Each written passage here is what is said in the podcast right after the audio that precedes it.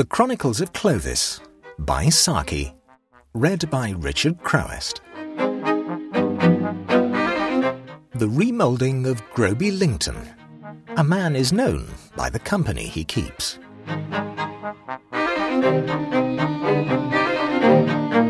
In the morning room of his sister in law's house, Groby Lington fidgeted away the passing minutes with the demure restlessness of advanced middle age.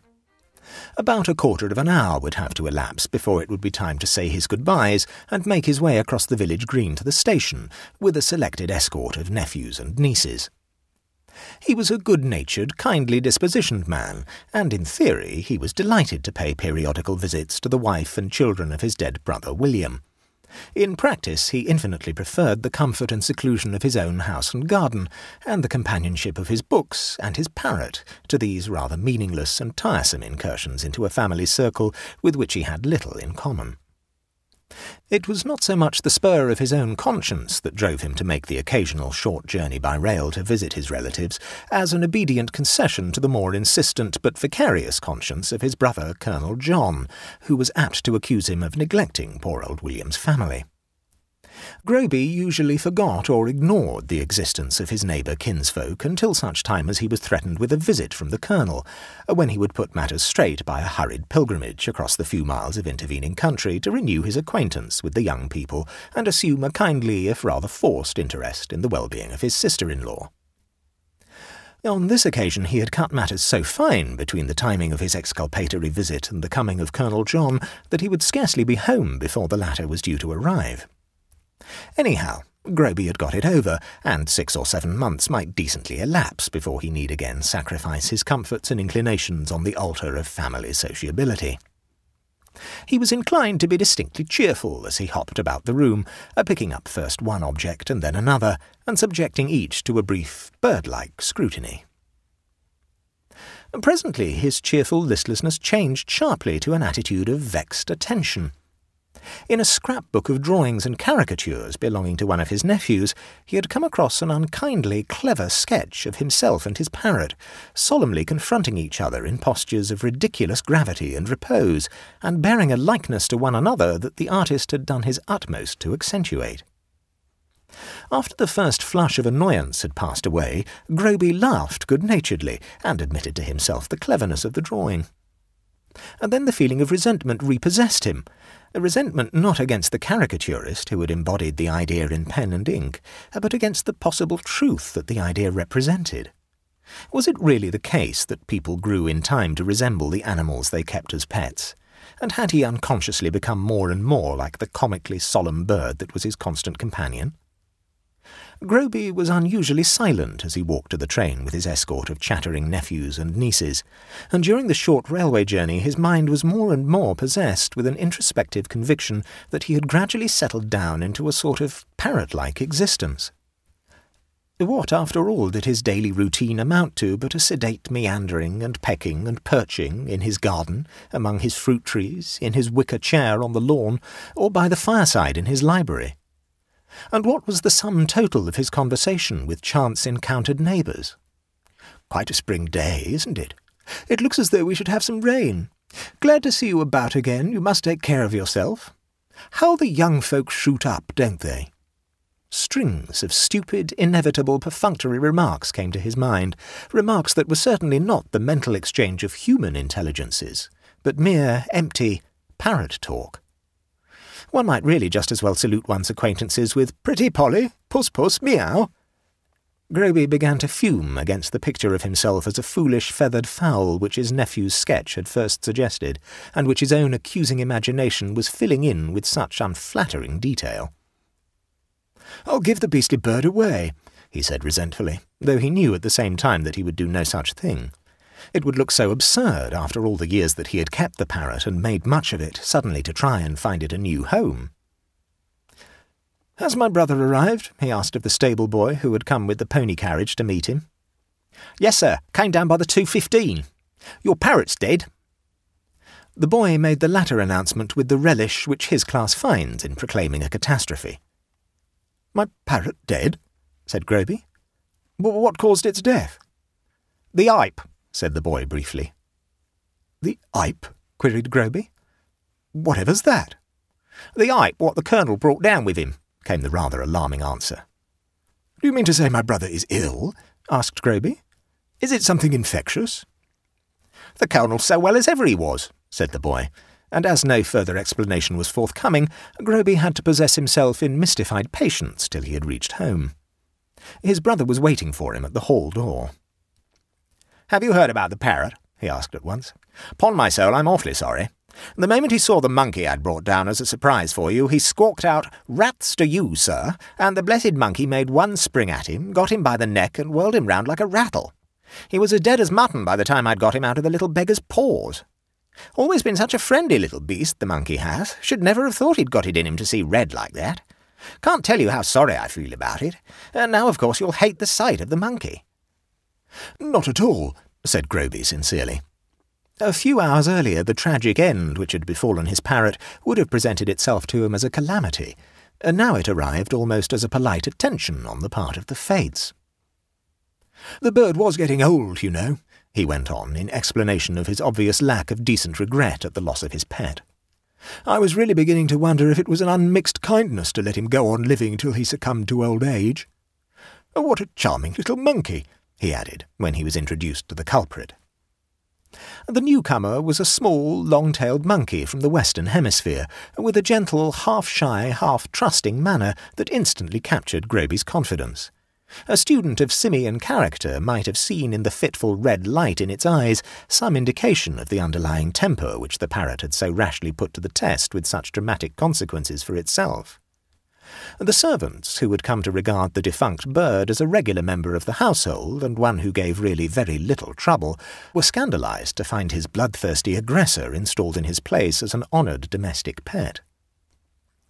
A nasty heathen ipe what don't never say nothing sensible and cheerful, same as poor Polly did, was the unfavourable verdict of the kitchen quarters.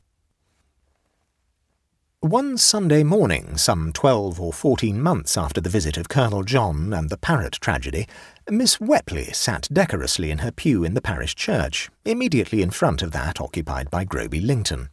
She was, comparatively speaking, a newcomer in the neighbourhood, and was not personally acquainted with her fellow worshipper in the seat behind.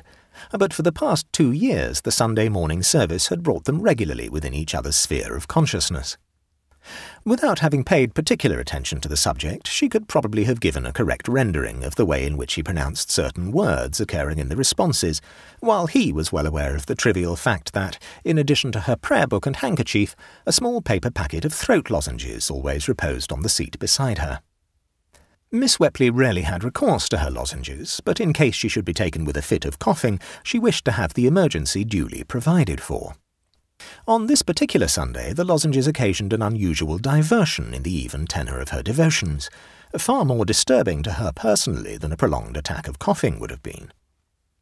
As she rose to take part in the singing of the first hymn, she fancied that she saw the hand of her neighbour, who was alone in the pew behind her, make a furtive downward grab at the packet lying on the seat.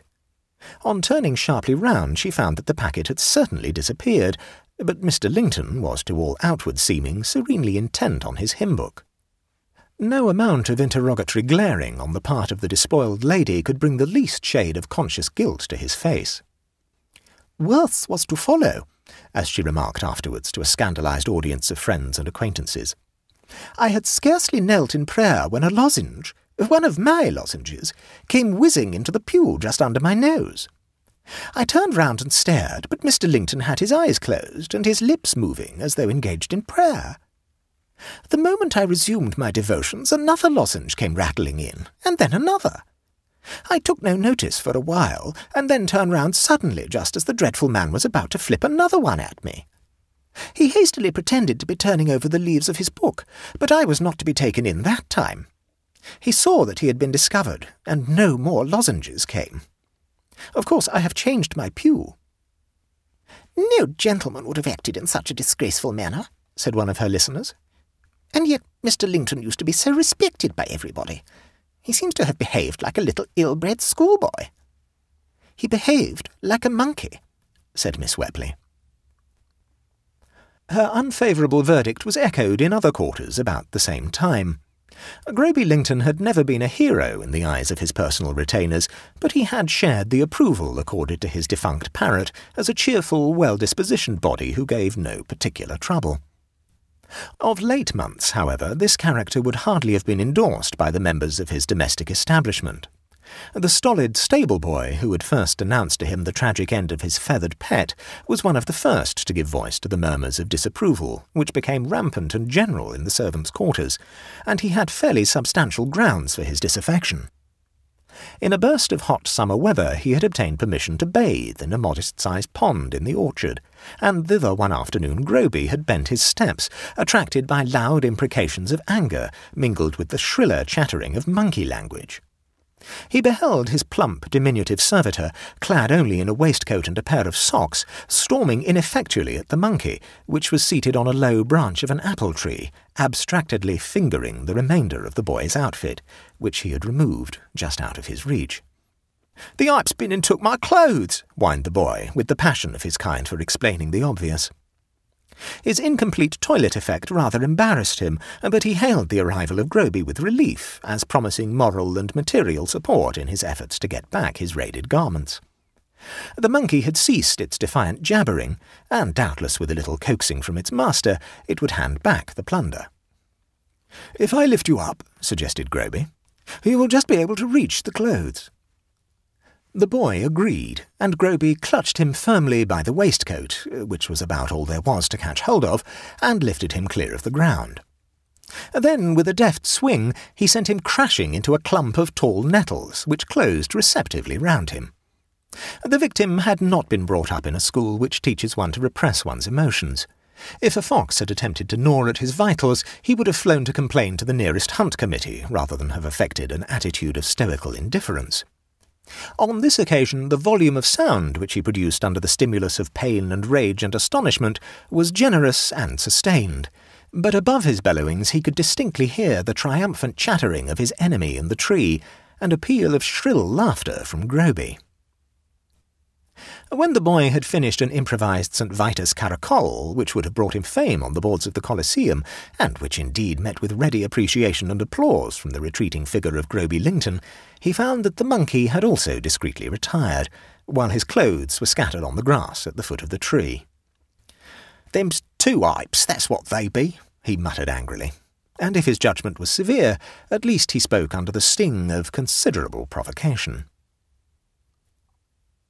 It was a week or two later that the parlour maid gave notice, having been terrified almost to tears by an outbreak of sudden temper on the part of the master anent some underdone cutlets. He gnashed his teeth at me, he did really, she informed a sympathetic kitchen audience.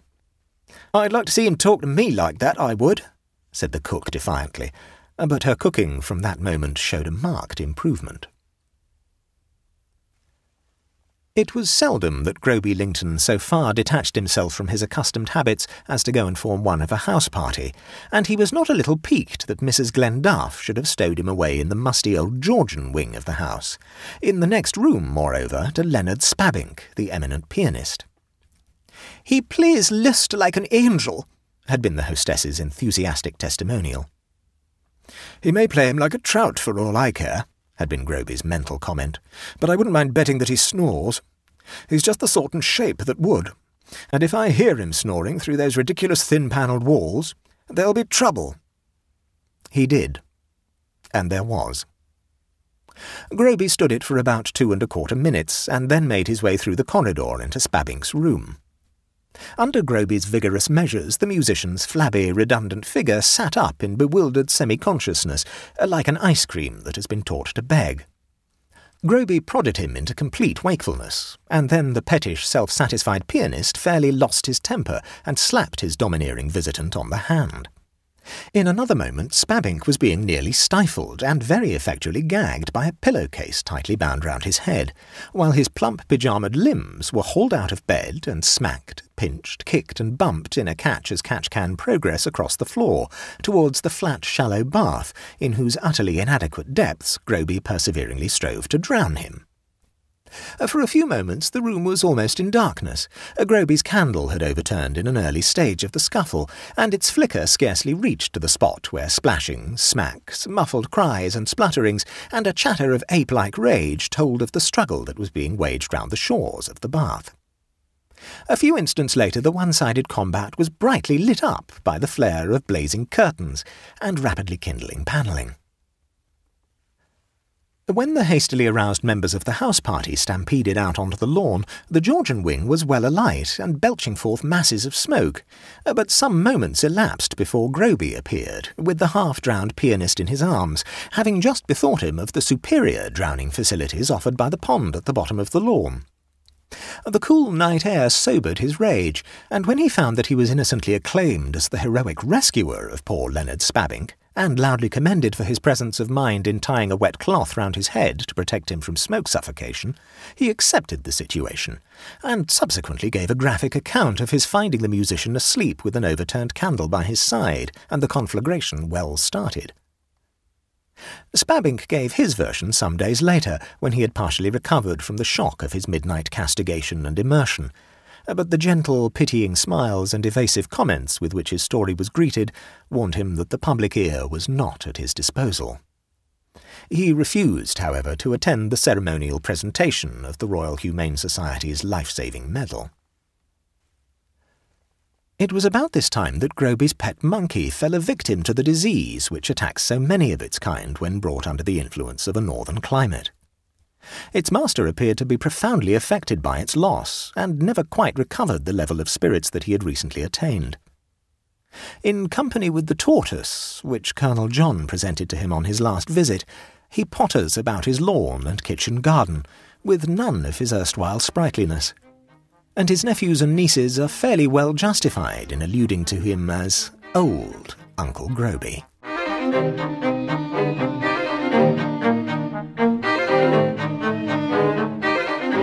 Clovis Sangrail will return in Beasts and Super Beasts by Saki, read by Richard Crowest. Soon.